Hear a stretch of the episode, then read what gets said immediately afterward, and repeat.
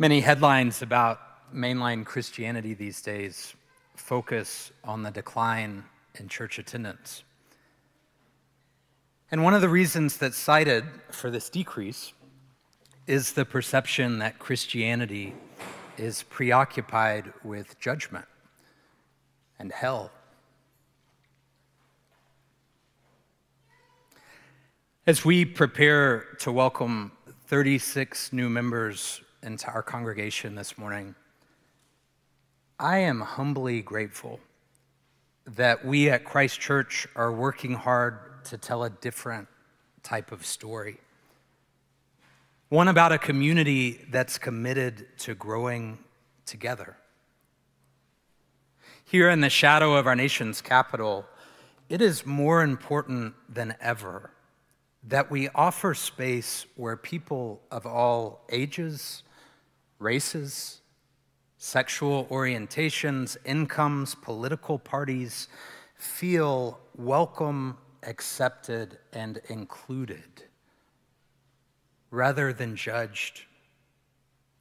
Where these same people are invited to be a part of community life, empowered to put their faith into action by serving others feel better equipped to navigate the challenges of their lives when they walk back out of our doors.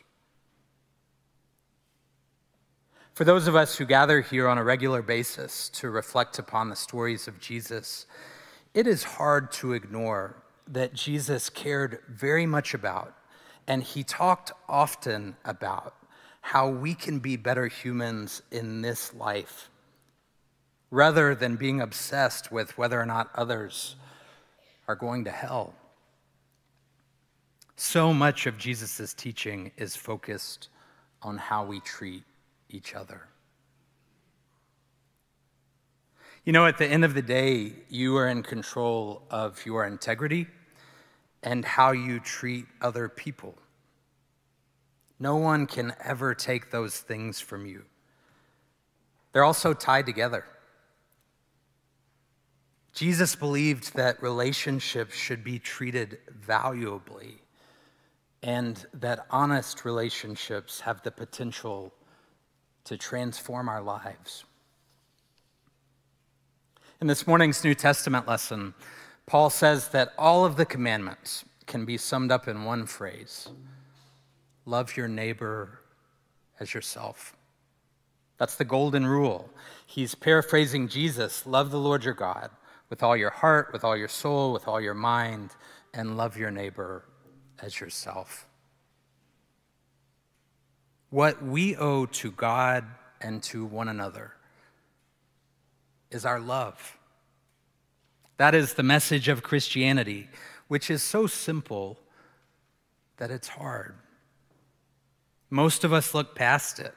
We would rather stress and bicker and argue and try to make following Jesus about anything else other than loving God and loving each other.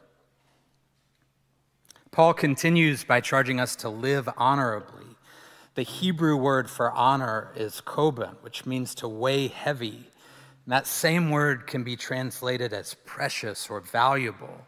Live in such a way, Paul says, that you treat others as if they're valuable. Learn to look at others as God looks at them. Jesus brings all this home in our gospel as he describes how we should treat people with whom we disagree.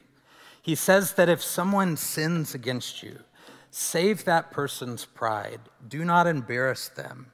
Just go talk with them. It's really reasonable and yet, it's not what many of us do.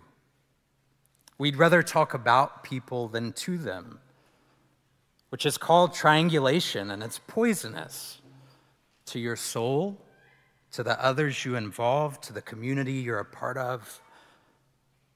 It's gossip, disrespectful, a waste of our energy. We don't need to demean or condescend or assign motive or spike our anger.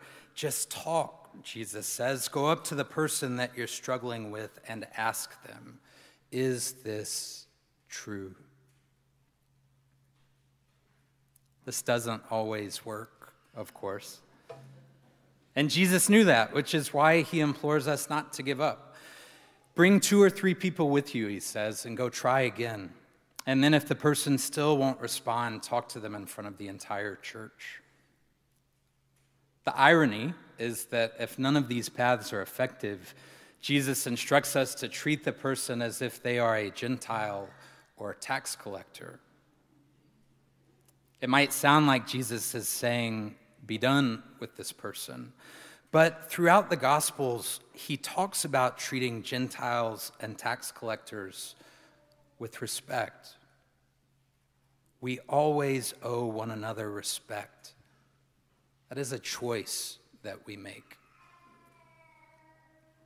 Jesus is not telling us that we have to agree about everything or think the same ways about everything, but he understood that the insidious and poisonous nature of conflict can disrupt us being fully present in our lives, hinder us from being the best versions of ourselves, anesthetize us to the humanity of others, and further our addiction to being right.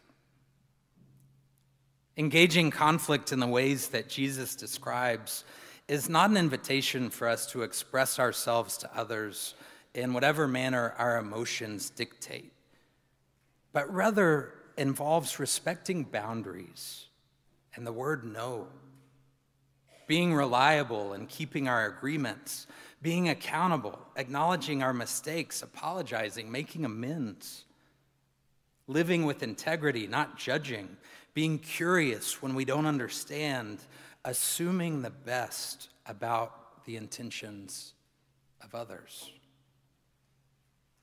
Brene Brown calls this having a strong back and a soft front. Our presiding bishop, Michael Curry, describes it as a dance between standing and kneeling before each other, having a strong spine when necessary but always recognizing the God given dignity of other people.